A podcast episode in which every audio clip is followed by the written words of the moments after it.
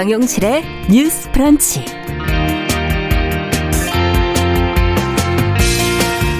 안녕하십니까. 정용실입니다. 우리가 지금 누리는 자유가 군사정권 시대를 거치면서 자유를 위해 희생한 많은 분들의 노력으로 만들어진 것임을 모르는 분들은 없을 테지요. 자, 그 시절 권력에 의해서 억울하게 죄를 뒤집어 쓴 사람들도 있었죠. 민주화 운동가들은 계엄 포고령 위반 혐의로 징역형을 선고받기도 했었습니다. 아, 전태일 열사 어머니인 노동운동가 고 이소선 여사도 여기에 포함이 돼 있었는데요. 어제 41년 만에 열린 재심에서 무죄 판결이 나왔다고 합니다. 자, 여기까지 오게 된 과정, 이번 판결의 의미 생각해 보겠습니다.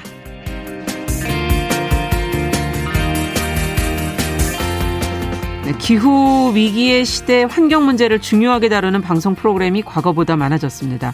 이런 방송 변화를 환경 단체들도 주목하고 있다고 하는데요. 의미 있는 흐름이 보이고 있는 것인지 또 방송이 환경에 직간접적으로 어떤 영향을 미치는지 같이 이야기 나눠보겠습니다. 12월 20일 수요일 정실의 뉴스 브런치 문을 엽니다.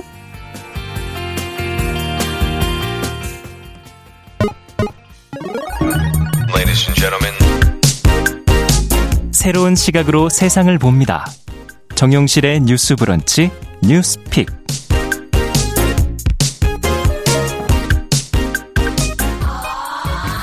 네, 뉴스 브런치.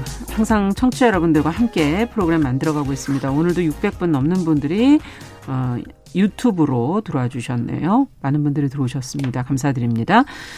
자, 첫 코너 뉴스픽으로 시작을 하겠습니다. 월요일, 수요일은 이 두 분과 함께 어, 하고 있습니다. 전혜원 우석대 개공 교수님 안녕하세요. 안녕하세요. 전혜원입니다. 네, 조으론 변호사님 안녕하세요. 네, 안녕하세요. 조으론입니다. 자, 앞서 말씀드렸던 전태일 열사의 어머니이자 노동자의 어머니로 불리는 고 이소선 여사 41년 만에 명예를 되찾았다는 소식 보도가 되고 있는데 자세한 내용 좀 들어보죠, 조 변호사님. 네, 전태일 열사의 어머니시고 여성 노동 운동가인 고 이소선 여사의 개헌법 위반 혐의에 대해서 41년 만에 무죄가 내려졌습니다. 네.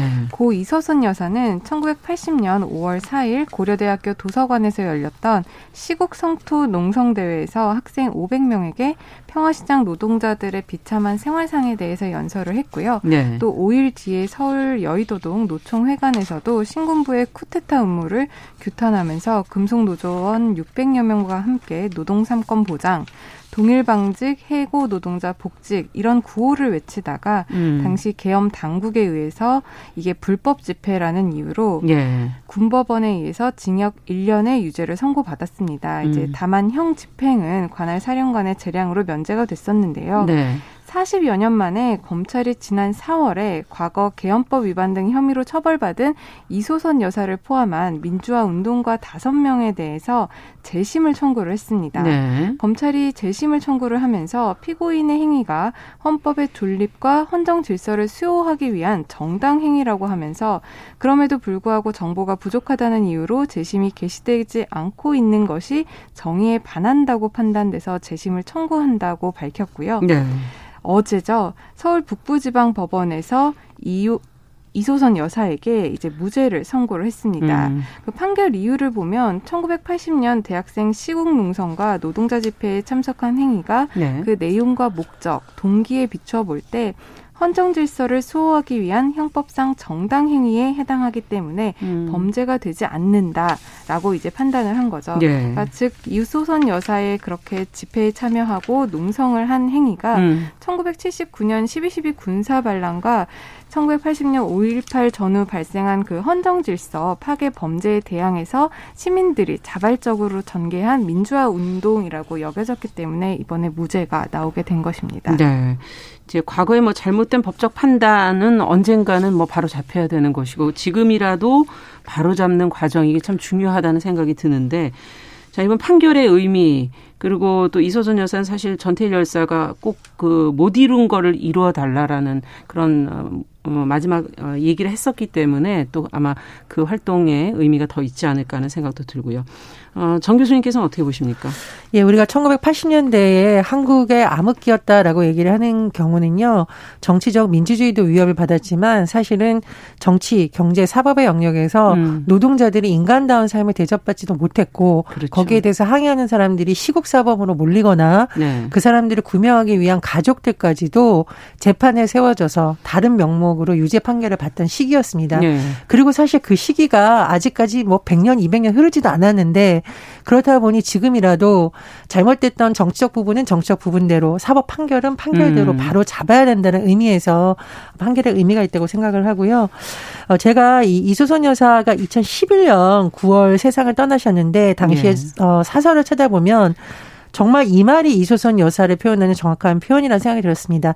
가난한 시대의 어머니라는 표현이 음. 나옵니다. 그래서 이 한 분이 살아온 삶은 개인의 누구 특정의 한 어머니가 아니라 1970년에 그렇죠. 근로기준법을 준수하라면서 세상을 떠난 전태일 열사와 그리고 아들을 떠나보낸 그 어머니가 아들의 꿈을 이어받아서 노동운동이라던가 민주화운동에 음. 헌신했던 이런 부분에 있어서 우리가 많이 생각해 볼 지점이 있다고 생각을 합니다. 네. 그리고 또 하나 사실 우리가 뭐 멀리 볼 것도 없습니다. 2018년 그 화력발전소에서 사망했던 고 김용균 씨 사건을 그렇죠. 계기로 네. 그 김용균 씨의 어머니가 중대재해처벌법 통과를 음. 위해서 단식을 했거나 이런 일이 사실은 우리 프로그램에서도 불과 얼마 전에 전해드렸던 그럼요. 소식이거든요. 네. 그래서 사실은 우리가 어, 예전보다는 많이 나아진 환경에서 살고 있지만 음. 여전히 노동 문제라던가 근로 현장에서의 안전 문제는 해결해야 될 부분이 많다고 봅니다. 일각에서는 정치적 민주화가 그래도 우리나라가 음. 빠른 속도로 성장을 했지만 상대적으로 경제적인 부분에 있어서 사각지대가 더 많다는 지적도 음. 하거든요. 그런 부분도 좀 함께 돌아봤으면 합니다. 네. 조 변호사님께서는 어떻게 보십니까? 일단 저는 음. 이번 재심은 굉장히 의미가 있다라고 판단을 하고요. 예. 사실상 그 당시에 유죄 판결을 받으면 안 됐었던 음. 분들이 유죄 판결을 받고 거의 평생을 사시다가 네. 이소선 여사 같은 경우에는 이미 돌아가시고서 예. 그러고 나서라도 그동안 그 당사자 그리고 그 가족에게 지워진 명예를 음. 그러니까 명예를 이렇게나마 이제 벗겨드리는 게 이제 음. 당연한 일이라고 생각을 하고요. 사법 당국이 이제 스스로 이렇게 자기 성찰의 음. 시간을 가지면서 재심 청구도 하고 재심 판단에 있어서 무죄 판단까지 한 것. 거잖아요. 이런 모습이 오히려 자신의 판결을 뭐 번복하는 것이 아니라 음. 오히려 자기 성찰 이럼으로써 그렇죠. 국민들에게 그렇죠. 더욱더 신뢰감을 주는 음. 사법 당국으로 발전할 수 있을 것 같아서 이런 일들 음. 옛날에 잘못됐었던 일들을 바로잡는 일들이 더 많아져야 된다고 생각을 합니다. 네.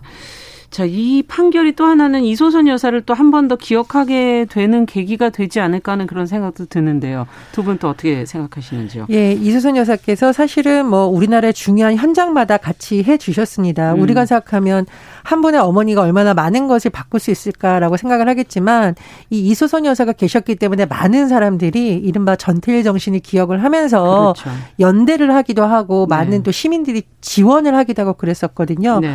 뭐 예를 들면 청계 피복 노동조합 설립의 과정에서 도와주신 거라던가 음. 동일 방지, YH 무역 노동자 투쟁 이런 네. 부분도 다 이수선 여사가 많이 지원을 해주신 것으로 좀 알려지고 있고요.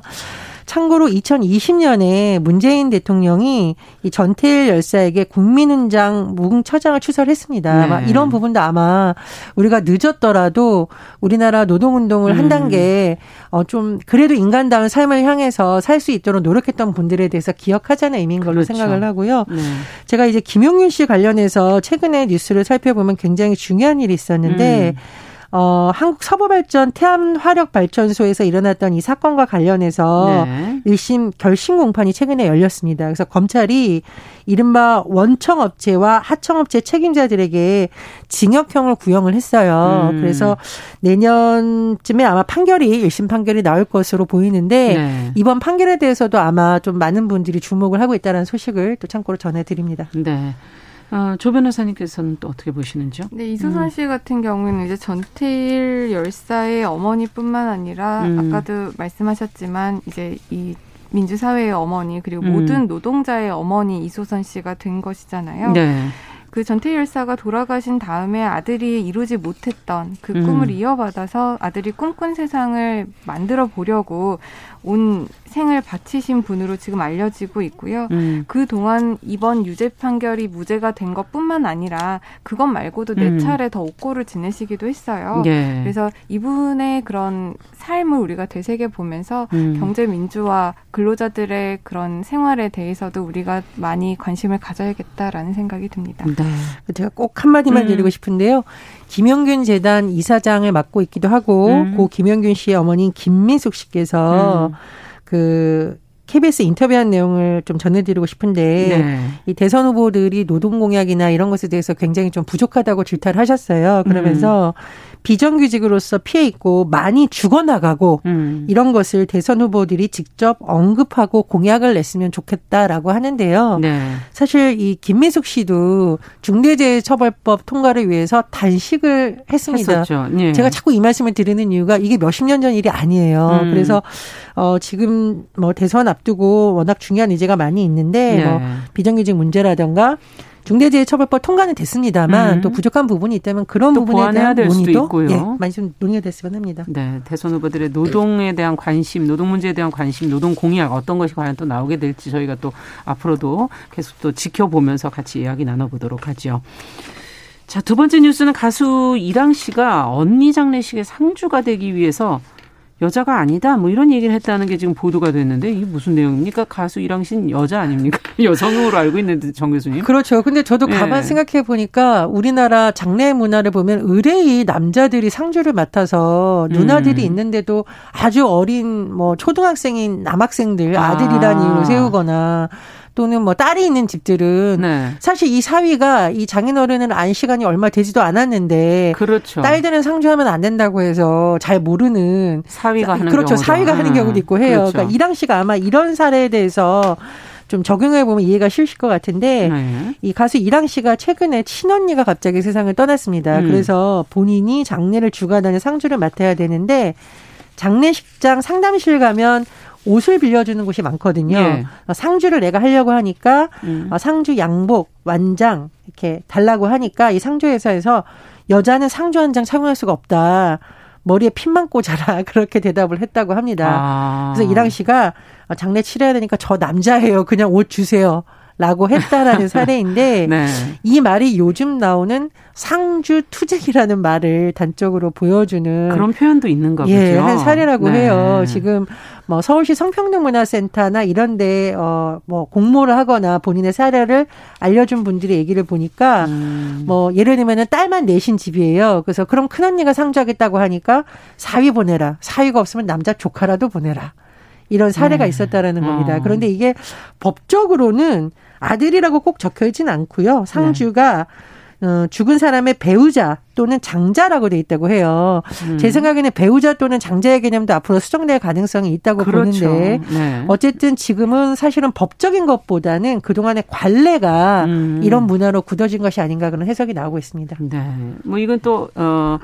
관례 이 장례 문화나 아니면 업계하고 또 연결이 되어 있는 부분이라 이 변화가 이제 같이 좀 이루어져야 될 텐데 어떤 생각이 드셨습니까? 두 분 다 여성 입장에서. 내용을 보면서 여성의 입장인 것도 있지만 어. 저희 집이 딸만 셋이에요. 네. 딸만 셋이기 때문에 네. 제가 큰 제일 첫째거든요. 맞딸이십니까? 네. 그러다 보니까 지금 저도 사실 음. 이제 부모님께서 어떤 일이 있으시면 어. 제가 당연히 상주가 되어야 되지 않나라고 저도 그냥 막연히 음. 생각을 하고 있었는데 어. 이 기사를 보니까 저는 이제 상주가 될 수 없다라는 거잖아요. 음. 그래서 제가 과연 무슨 이런 법이 있나 하고 음. 이제 찾아보니까 법이 정말 있더라고요. 예. 교수님께서도 말씀을 하셨는데 예. 건전 가래 건전 가정 의뢰의 정착 및 지원에 관한 법률입니다. 건전 가정? 네. 네. 이게 이제 건전한 가정 의뢰를 보급하고 네. 또 허례 허식을 없애기 위해서 이 법을 어. 만들어졌고 이 법에 의해서 이제 건전 가정 의뢰 준칙이 있어요. 예. 이 준칙 15조에 보니까 교수님께서 말씀하신 것처럼 주상은 배우자나 장자가 된다라고 규정을 음. 하고 있습니다. 그러니까 상주는 이제 배우자나 이제 장자가 된다라는 말인데 이 법에 따르면은 이제 여자들은 마치 음. 이제 자, 상주가 될 수 없는 음. 것처럼 규정을 하고 있는 거죠.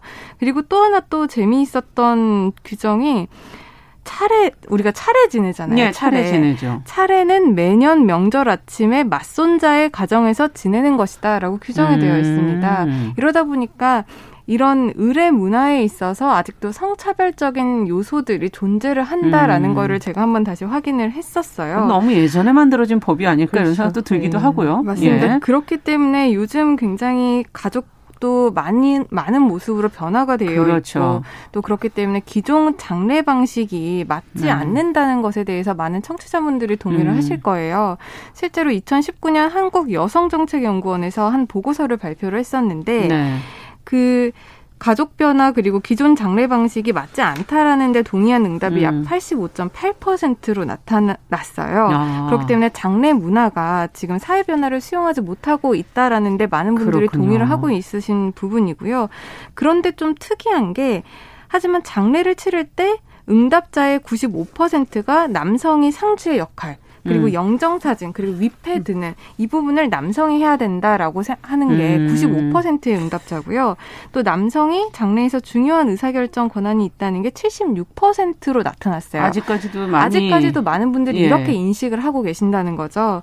그럼에도 불구하고 60%가 장래에서 남성이 상주를 해야 한다는 것에 동의하지 않는다라고 답변을 했습니다. 좀 모순적인 부분도 있네요. 맞습니다. 그러니까 네. 지금 현행은 관습대로 이렇게 하지만 이 부분에 음. 대해서 나도 동의하지 않는다라는 응답이 음. 다수인 셈이에요. 그렇기 때문에 이 부분은 이제 사회가 많이 변했기 그러네요. 때문에 변해야 될 요소가 아닌가 생각이 들고요. 이런 점을 이제 지적을 해서 작년 10월에 음. 더불어민주당 이수진 의원이 네. 이 준칙에 대해서 이제 폐지하자라는 아. 법안을 발의를 했었는데 아직 이루어지진 않았습니다. 그렇군요.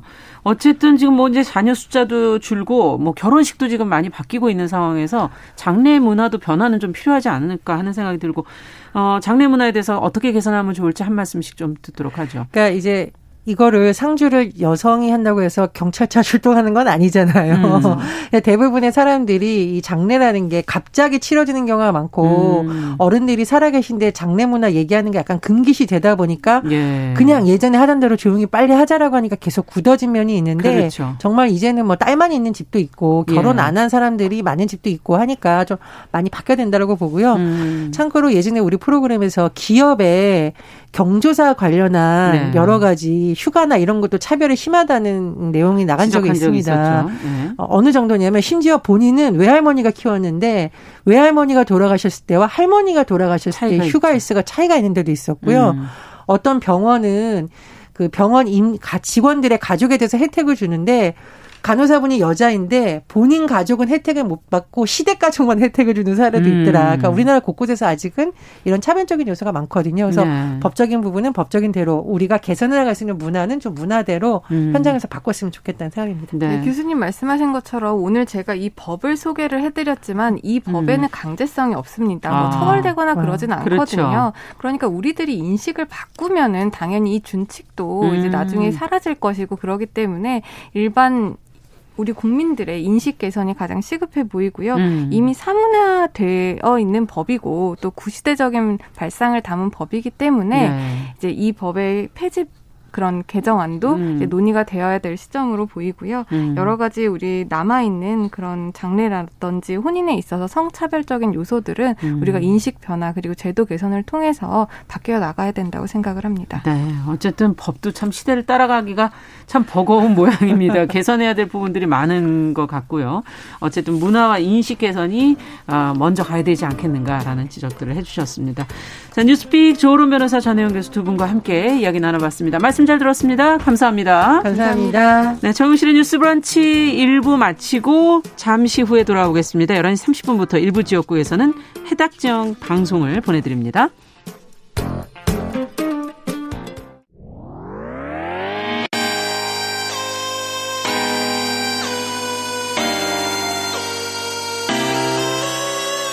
어떤 사람들은 삼루에서 태어났으면서 자신이 삼루타를 친 것처럼 생각하며 살아간다라는 음. 말이 있어요. 3분 즉석칼에 만들듯이 법안을 뚝딱뚝딱 잘 만들어내시는 분들이 왜 여기에 대해서는 음. 이렇게 직무유기를 하고 있을까 그런 문제가 들고 따끔하게 이 예. 여성 팬티에 달려있는 정체불명, 의미불명의 리본에 대해서 생각을 하게 됩니다. 도대체 이 아이는 왜 있는가? 경쾌하게 정말 그런가요? 외신도 당황한 거죠. 이 사건을 보고 예. 도대체 한국에서 무슨 일이 벌어지고 있는 거냐? 음. 이거 한국의 성보수주의 때문 아니냐? 할 말은 하면서 같이 고민해 한번 고민해 보겠습니다. 세상을 보는 따뜻한 시선 정용실의 뉴스 브런치. 정용실의 뉴스 브런치 듣고 계신 지금 시각 11시 31분입니다. 자, 필환경 시대를 맞아서 기후변화의 심각성을 좀 되새겨보고요. 환경 이슈 살펴보죠. 환경하자 서울환경운동연합의 이유리 팀장 자리해 주셨습니다. 어서 오십시오. 네, 안녕하세요. 오늘은 또 어떤 얘기를 해볼까요? 어, 방금 말씀 주셨던 것처럼 음. 이제는 환경은 선택이 아니라 필수인 시대이잖아요. 그렇죠. 필환경 시대라고도 요즘 얘기하는데요. 네. 이 필환경 시대 맞아서 방송도 달라질 필요가 있고 또 방송계에서도 지금 요, 요즘에 여러 변화들이 생기고 있어서 어떤 음. 변화인지 좀 알아보려고 합니다. 네. 사실 KBS도 이제 1년 전, 2년 전에 이제 어, 그 다음 해에 음. 기획들을 음. 하게 되는데 네. 올해에 저희가 이제 기후 변 변화가 하나의 주제로 잡혀 아, 있고 아, 여러 가지 프로그램들 지금 뭐 준비도 하고 방영도 하고 있거든요. 네. 맞아요. 음. 그 최근에 그 다큐도 많이 하고 네. 그러시더라고요. 네. KBS에서. 음. 근데 요즘은 정말 이제 미디어를 통해서 정보를 접하기 굉장히 쉬운 시대라고 보여져요. 그렇죠. 그래서 정확한 정보와 또 사람들이 꼭 알아야 될 정보를 담아서 방송하는 것도 굉장히 중요하다라고 생각이 됩니다. 네. 그리고 또 요즘에 이제 필환경 시대를 맞아서 환경에 대한 정보나 이런 중요성을 알려주는 프로그램을 요구하는 시민들도 많아지고 음. 있어요. 음. 한 가지 예로는 외국에서는 이제 지금의 이 기후 위기에 대해서 심 심각하게 보도하고 있지 않다라는 이유로 어. 한 언론사를 향해서 시위를 하는 사람들도 많이 생겨나고 있는 추세거든요. 왜 안 다루냐 이런 건? 그렇죠. 이런 거를 어. 다뤄줘야 된다라고 언론의 중요성을 이야기하는 사람들이 많아지는 이런 거예요. 시민들의 의식이 중요하죠. 그렇죠. 그런 네, 것도 압박을 받죠 중요하죠. 언론들은. 네, 네, 맞아요. 자, 많은 사람들이 사실 방송을 시청하고 하는 만큼 언론 역할은 참 중요한 것 같습니다. 네. 네. 그런 것도 해야 되는 부분들인데요. 음. 이게 사람들이 이제 텔레비전을 통해서는 공영, 뭐 종합편성, 음. 그리고 케이블 방송 이런 프로그램들을 많이 접하게 되잖아요. 게다가 이런 텔레비전을 통해서 이런 방송이 나올 때는 네. 본 방송뿐만도 아니고 재방송, 뭐 인터넷 통한 스트리밍 음. 서비스, 유튜브 클립 이런 것들 통해서 사실 방송 프로그램은 시간과 장소를 불문하고 언제든지 볼 수 있거든요. 그렇죠. 네, 이렇게 오래 오랜 시간 보고 또 자주 접하는 만큼 시청자들의 이런 무의식 쪽 무의식 속에 이제 꾸준히 음. 영향을 미치는 것이 바로 방송이라고 생각이 돼요. 네. 그런데 이런 방송 프로그램의 변화가 필요, 필요하다라고 말씀드리는 이유도 음. 플라스틱 배달 용기나 뭐 테이크아웃 컵 같은 경우가 일회용품 노출이 방송 프로그램을 통해서 너무 많이 노출되고 있다, 있다는 사실을 알았거든요. 어, 일회용품을 사용하는 장면이 많이 나간다는 그런 뜻인가요? 그렇죠. 네. 아, 그런 의미입니까? 네, 네, 맞습니다. 좀 더, 저, 더 들어가 얘기를 좀 해주세요. 네, 서울환경연합에서 방송에 무분별하게 노출되는 일회용품이 얼마나 되는가를 이제 좀 조사하기 위해서 음. 지난 9월 한 달 동안 200명의 시민들이랑 같이 방송 모니터링을 진행을 했습니다. 아. 공영, 종편, 케이블 채널 이제 모든 장르의 프로그램을 대상으로 모니터링을 했는데요. 네. 조사 기간이 한 달밖에 안 됐잖아요. 근데 이 조사 기간 동안 방송에 노출된 일회용품 사용 건수가 총 1,300건이 넘었습니다. 음. 이게 중복된 건은 다 제외한 건이에요. 음. 그러면 굉장히 많은 프로그램이 일회용품을 사용하고 있다라는 뜻이기도 하고요. 네. 모니터링에 참여했던 시민들의 인터뷰를 진행을 해봤더니 생각보다 거의 모든 프로그램 채널에서 일회용품이 나왔다고 말씀하시면서 아. 참담하다라고 표현을 하셨기도 했고요. 또 간접 광고의 노출로 사용되는 일회용품도 굉장히 많아서 간접 이런 광고를 하려고 그렇죠. 예를 들면 뭐 토크쇼 같은 프로그램인데 아. 거기 네. 위에 생수병 뭐, 뭐 예를 들면 음. 어느 뭐 녹차 뭐 이런 거 있잖아요. 그런 네. 거를 이제 기업들이 광고하기 위해서 광고 노출되는 일용품도 굉장히 많아서 음. 기업들도 이런 것에 일부분 책임이 있다라고 말하는 분들도 있습니다. 또 어떤 분은 연예인들이 좀 앞장서서 텀블러 사용을 좀 장려해 줬으면 음. 좋겠다라는 분도 계셨고요. 그렇군요. 뭐 어, 지금 뭐 골라서 말씀해 주신 것 말고도 더 있지 않을까 이런 생각도 들기도 하고. 네, 맞아요. 예. 어, 양이 정말 많겠어요. 이렇게 하나하나 챙기다 보면은. 네, 이게 음. 이렇게 많은 일용품들을 방송을 통해서 접하면서 시청자들은 사실 일상 속에서 일회용품 사용을 자연스럽게 받아들이게 된다고 생각이 되거든요. 음. 근데 또 현재 방송 심의에 대한 규정을 좀 살펴보면요. 네. 제 7조 12항을 보면 방송은 환경 보호에 힘써야 하고 자연 보호 의식을 고취해야 된다라고 적혀 있더라고요. 음. 하지만 실제로 이제 기후 위기와 쓰레기 문제의 핵심인 이 일회용품 사용에 대한 구체적인 방침이나 조항은 좀 부재한 상황이어가지고 네. 이게 또 방송에서도 환경 보호를 좀 보호를 의식을 고취하기 위해서는 이런 구체적인 방침도 수립해야 된다라고 생각이 좀 됩니다. 네. 야, 이거 방송을 하는 사람 입장에서 생각해 보면 어떨 때는 그 뭐 커피 한 잔 마시는 장면을 찍어야 되면 네.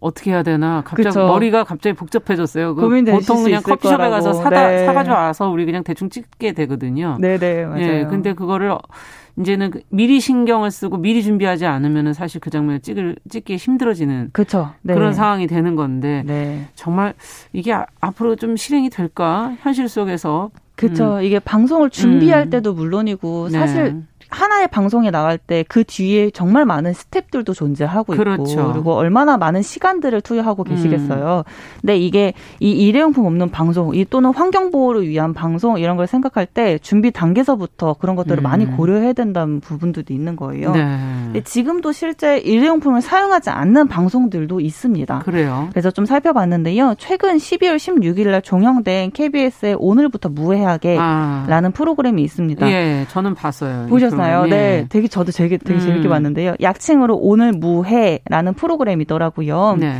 그러니까 무해하고 싶은 그런 프로그램인 그렇죠. 거죠. 이게 자연에서 연예인들이 흔적 없이 머물면서 탄소 제로 생활에 도전을 하는 음. 환경 예능 프로그램이었고요.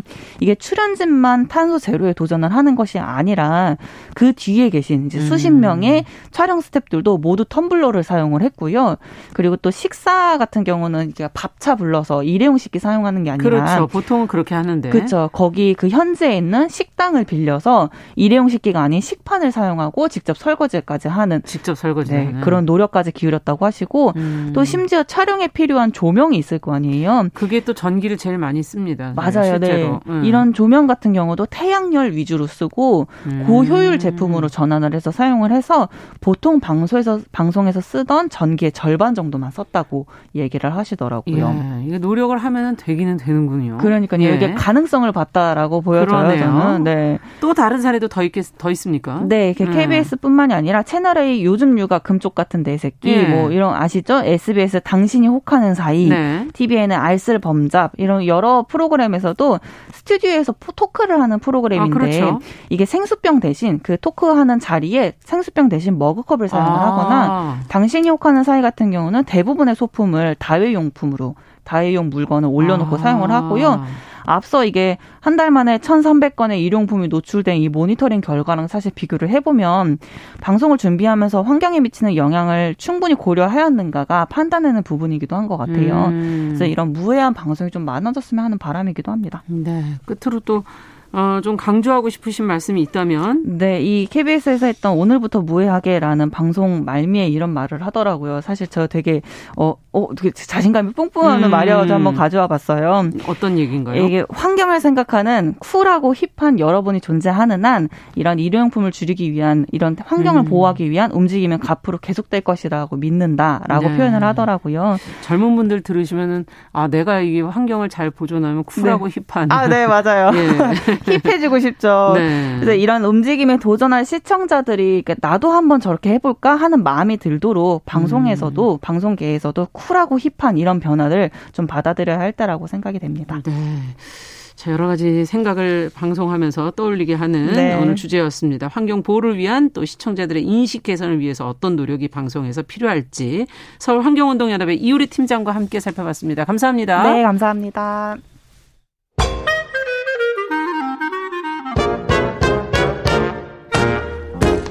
모두가 행복한 미래 정용실의 뉴스 브런치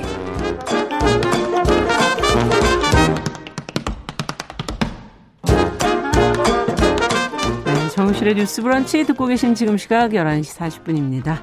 대중매체와 사회문화 현상을 좀 깊이 있게 까칠하게 좀 들여다보도록 하죠. 손희정의 문화비평 시간입니다. 오늘도 손희정 문화평론가 자리해 주셨어요. 어서 오세요. 네, 안녕하세요. 네. 오늘은 병역 거부 운동에 대한 다큐멘터리를 소개해 주신다고요? 네, 김한태 감독의 총을 들지 않는 사람들 금기의 도전입니다. 음. 12월 초에 개봉해서 지금 관객들을 만나고 있는데요. 그렇겠네요. 예, 한국의 평화 운동 단체가 많지 않은데 그 중에 하나가 전쟁 없는 세상입니다. 음. 단체 이름이 굉장히 근사하죠. 그러네요. 근데 이 전업세 같은 경우에는 양심적 병역 거부 운동에서 출발해서 군사주의 자체를 질문하는 평화 운동으로 운동을 확장을 아. 해왔는데요.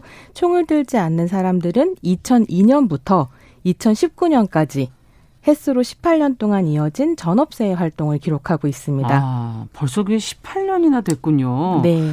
근데 이걸 어떻게 이렇게 오랫동안 찍을 수가 있고 기록할 수가 있었을까요? 그러니까요. 뭐 예. 뭐 여러 가지 동력들이 있었던 음. 것 같기도 하고 조건들이 있었던 것 같기도 한데요.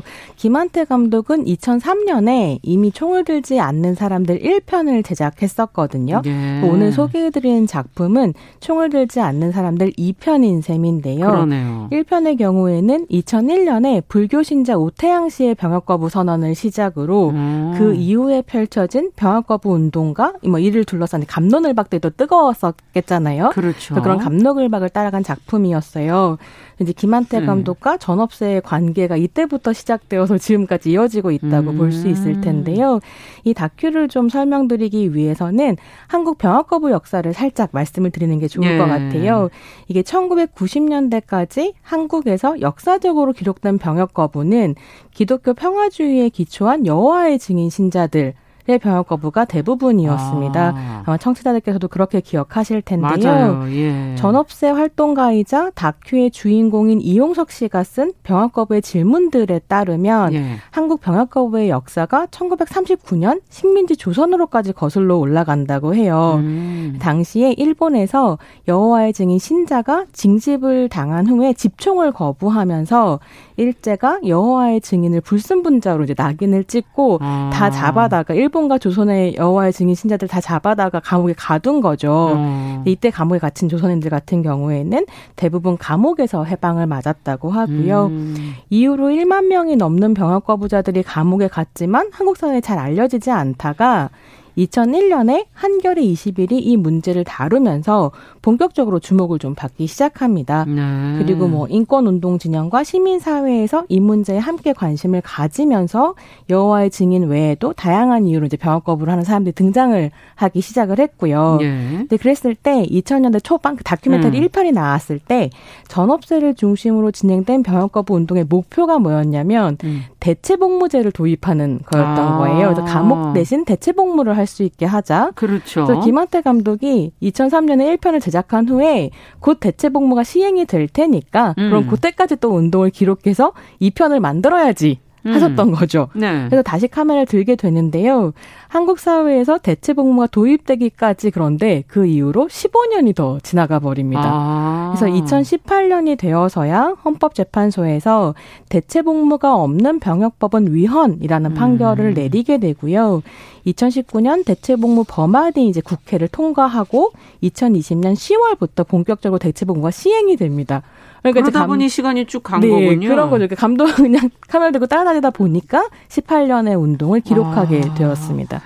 야, 그러면 그 양이 기록한 양이 세월만큼 많을 거 아니에요? 네.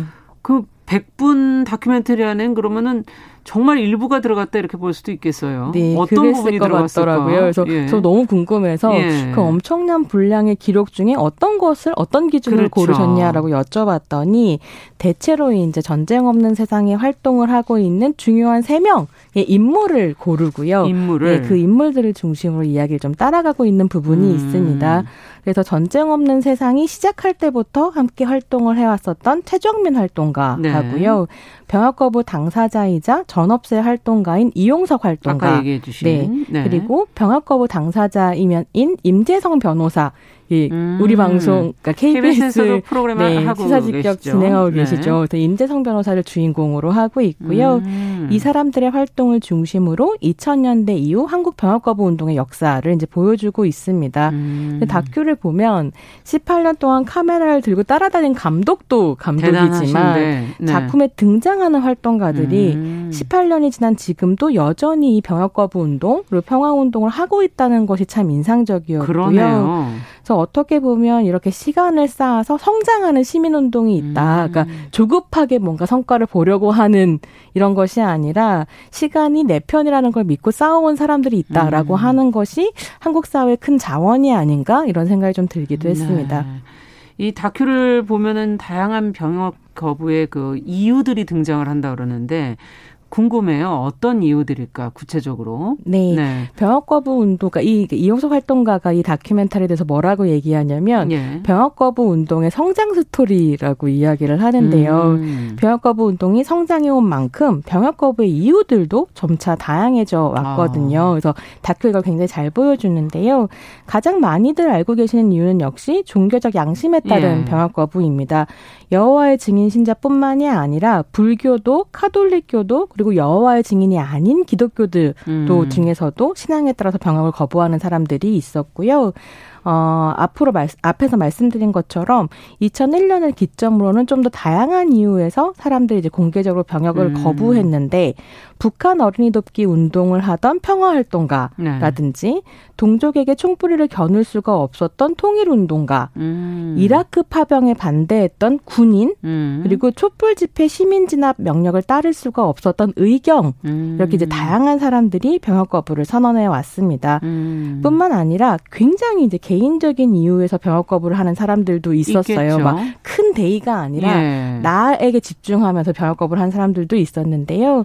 군대가 강요하고 학습시키려고 하는 음. 진짜 사나이 남성성이라고 음. 할수 있는 그 남성성을 거부하는 이들도 있었습니다. 음. 그러니까 말하자면 군대 다녀와야 사람 된다. 네. 진짜 사나이가 된다라고 할 때 그 진짜 사나이라는 환상을 거부하는 음. 남성들이 등장한 거죠. 지금 말씀을 듣다 보니까 이러다가 이제 병역 거부 운동을 넘어서 이것이 평화 운동으로 이어지는 거 아닌가 이런 생각도 들기도 하고. 네, 그렇습니다. 예. 그의 계기가 있겠죠. 네, 뭐 말씀드린 것처럼 다양한 병역 거부자들이 등장하고 특히나 이제 남성에게 강요되는 남성성이라고 할 수 있는 맨박스에 저항하는 병역 거부자가 등장하면서 음. 전업세 활동도 전환의 계기를 만나게 되는데요. 네. 특히 이제 퀴어 페미니스트인 유민석 씨의 등장이 중요한 계기였다고 해요. 음. 유민석 씨는 2006년, 병, 2006년 병역 거부 소견서에 이렇게 쓰는데요. 성적 소수자로서 바라보았던 남성화된 병역, 병역 문화의 병폐와 호전적이고 공격적인 남성성을 재생산하는 음. 군대라는 진짜 남자 되기의 어떤 통과 의례를 음. 거부할까 한다. 이런 내용을 쓴 거죠. 아. 그래서 이 소견서 내용을 듣고 활동가들이 생각을 하게 됩니다. 병역 거부 운동은 군대와 군사주의가 재생산하는 성차별주의에 맞서야 한다. 음. 용어들이 딱딱해서 좀 어려우실 수 있을 것 같아서 설명을 좀 풀어서 말씀드려야 될 것 같은데요. 그렇죠. 이때 군사주의라고 하는 건 세상에서 여러 가지 일들 일들 갈등들이 음. 일어나잖아요. 예. 그런 일들을 가장 효율적으로 해결할 수 있는 것이 군대 아. 그리고 이제 상명하달식의 군대 조직이라고 믿는 친념을 이제 군사주의라고 할수 음. 있습니다. 근데 한국 사회는 이런 군사주의가 매우 강해서 군대만 군사화되어 있는 것이 아니라 그렇죠. 사실 학교나 회사 조직까지 아. 굉장히 군사 문화가 많이 침투해 예, 깃들여 있죠. 있잖아요. 예. 그리고 이 군사주의의 음. 제를 위해는 굉장히 강한 남성이 음. 이제 지도자로 있어야 된다라는 뭐 믿음도 있고요. 네. 그래서 이제 이런 군사 조직은 또 기본적으로 남성적인 성격을 음. 띠고 있어야 되는 부분들이 있는데요. 음. 그랬을 때 유민석 씨가 반대하는 성차별주의라고 하는 건 남성보다 여성을 열등하게 보는 태도뿐만이 음. 아니라 남성 안의 다양성을 부정하고 음. 남성 안에서도 위계를 설정해서 아. 꿀라면 꿀어라는 식으로 이야기하는 이런 아. 식의 태도들까지 이제 포함하는 것이라고 할 수 있죠. 그렇군요. 그런 의미에서 생각해 보면 전업세 활동 가 그러니까 전업세가 하는 활동과 페미니즘은 만날 음. 수밖에 없었던 부분이 그러네요. 있었고요. 근데 이제 그런 고민을 하던 때 마침 2017년, 2008년 이럴 예. 때가 넘어가면서 이명박 정부가 들어섰고요. 예. 대체복무 도입의 꿈이 이제 굉장히 어려워진 거죠. 음. 국가에서 아무런 의지를 가지고 있지 않았기 때문에 네. 그래서 이제 활동의 새로운 길을 모색을 하면서 근본적인 질문을 던지기 시작하고요. 그러면서 전업세는 군수 산업을 비판하고 군비 축소를 말하고 평화 확대의 목소리를 높이는 평화운동 단체가 됩니다. 네. 앞에 부분은 지금 설명을 해주셔서 이해가 되는데 지금 이제 그러다가 군수 산업을 비판하고 이거는 어, 어떻게 보면 또 뭐 평화를 위해서 또 필요한다고 주장하실 수 있는 부분도 있어서 네. 어, 왜 비판이 나오게 되는지 왜 전업세에서 군수 산업에 네. 비판하는가도 좀 말씀을 드리자면 평화 활동가들의 생각은 분명한 것 음. 같습니다. 그러니까 전쟁은 평화 유지를 위해 벌어지는 것이 아니다. 라는 점이고요. 음. 어, 전쟁을 통해서 평화를 지킬 수 없다라는 생각인 거죠. 음. 그래서 2021년에 서울에서 서울국제항공우주 및 방위산업 전시회라는 게 열렸었어요. 예. 어, 일명 서울 아덱스였는데요. 음. 평화 활동가들이 요 아덱스에 찾아가서 전쟁과 무기 거래에 반대하는 비폭력 저항 행동을 진행을 하거든요. 음. 근데 그 저항 행동에 등장한 구호 중 하나가 무기로 평화를 살 수는 없습니다. 음. 였고요. 또 하나는 전쟁은 여기에서 시작됩니다. 그러니까 이런 말들이 있었어요. 아. 그러니까 기본적으로 현대의 전쟁이라고 하는 것은 거대한 자본과 권력을 가진 사람들의 카르텔 그렇죠. 안에서 이제 필요에 따라서 일어나는 거다라고 보는 거죠. 음. 다큐에 어떤 내용이 나오냐면 이영석 활동가 이런 이야기를 해요. 그러니까 문재인 정권이 들어서면서 남북 평화 기조가 만들어지잖아요. 네. 그럼 평화 기조가 만들어질 때 가장 주가 가 물가가 폭락한 곳이 어디였냐면 군수산업체였다는 네. 거죠. 그렇다면 이제 우리는 그걸 보면서 질문을 던져볼 수 음. 있습니다. 평화를 원하지 않는 자가 있다면 음. 누구일까? 이런 음. 질문을 하게 되는 거죠. 네, 그렇군요. 어, 지금 앞서 이제 세 명의 활동가 중심으로 이야기가 펼쳐진다라고 얘기해 주셨는데 그 중에 최정민 활동가가 여성이라면서요? 네, 그렇습니다. 여성은 뭐 병역 거부를 할 게 없지 않나요? 네. 어, 뭐 병역 네. 징집도 안 돼서 웬 병역 그러니까, 거부냐 이럴 네, 수도 있을 텐데요. 네. 어, 최정민 활동가 같은 경우는 미군 기지 주변에서 형성되는 기지촌에서 여성 운동을 하던 활동가입니다. 아. 네, 좀 설명을 드리자면 그러니까 병역 거부자 심사를 할 때 양심을 판단한다라는 네. 이제 미명 아래 검사들이 그렇게 물어본대요. 일본군 위안부 피해에 대해서 어떻게 생각하냐? 전쟁이 나도 네 누이를 지키지 않을 거냐? 뭐 이런 질문을 음. 막 한다는데요.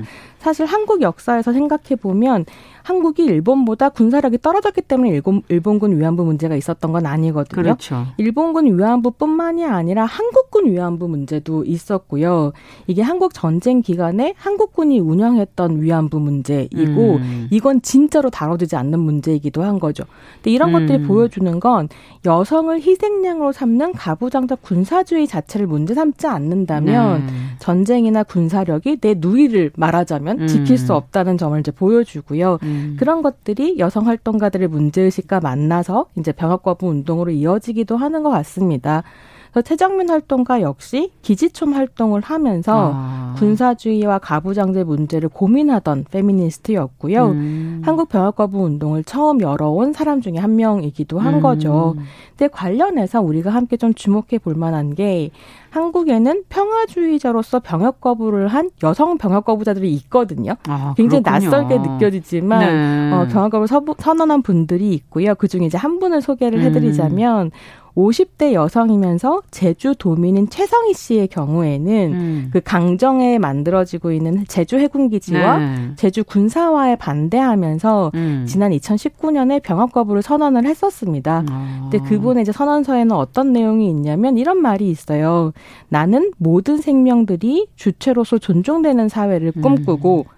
어린이들이 제국주의를 내면화하는 군사주의 체험과 교육 대신에 음. 생명을 존중하고 정의에 대한 질문을 할 수 있는 교육 환경을 가지기 바라며 음. 더 많은 여성들을 포함한 시민들의 병역 거부 선언을 지지하고 촉구한다. 이렇게 음. 얘기를 하시거든요. 예. 그래서 이제 오늘 드리는 말씀이 좀 쉬운 이야기들은 아니지만 함께 평화의 문제, 소수자의 그렇죠. 문제를 고민하면서 이야기들 더 많이 나눠갈 음. 수 있으면 좋겠다는 생각이 들었습니다. 네.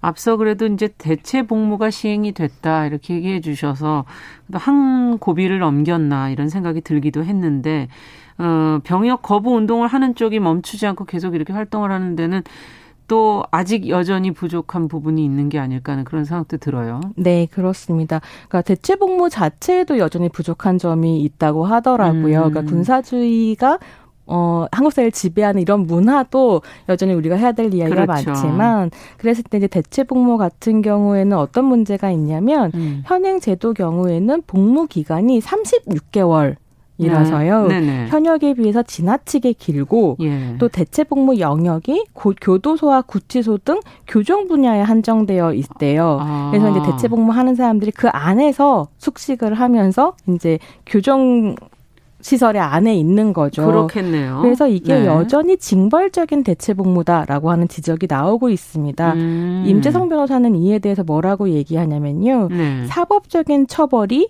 행정적인 처벌이 된 상황 이라고 평가를 아, 하더라고요. 네. 그래서 어떻게 보면 여전히 한국 사회는 양심을 처벌하고 있는 셈이라고 볼수 음. 있고요. 개선이 좀 필요하다고 생각합니다. 네. 특히나 이제 대체 복무를 하시는 분들이 사실 바깥에서 사회에 음. 기여할 수 있는 활동들을 하면서 이 대체 복무의 의의를 여러 시민들과 나누고 음. 어떤 식의 좋은 점이 있다라고 하는 걸 보여주는 것이 굉장히 중요한데 네. 지금 한국의 현실은 교정시설에 음. 가둬놓은 상황이기 그렇죠. 때문에 네, 그 대중적으로 담론이 확장되지 못하는 부분도 있는 어, 거죠. 네. 사법적 처벌이 행정적 처벌이 됐다라는 표현이 무슨 뜻인지 알 것 같네요. 자, 오늘 이야기는 여기까지 듣도록 하겠습니다. 선희정의 문화비평. 오늘은 병역 거부 운동을 18년 동안 어, 기록한 다큐멘터리 총을 들지 않은 사람들 금기의 도전이라는 작품을 같이 이야기 나눠봤습니다. 오늘 말씀 잘 들었습니다. 감사합니다. 네, 감사합니다. 자, 정용실의 뉴스 브런치 12월 22일 수요일 순서도 같이 인사드리도록 하겠습니다. 저는 내일 오전 11시 5분에 다시 뵙겠습니다. 감사합니다.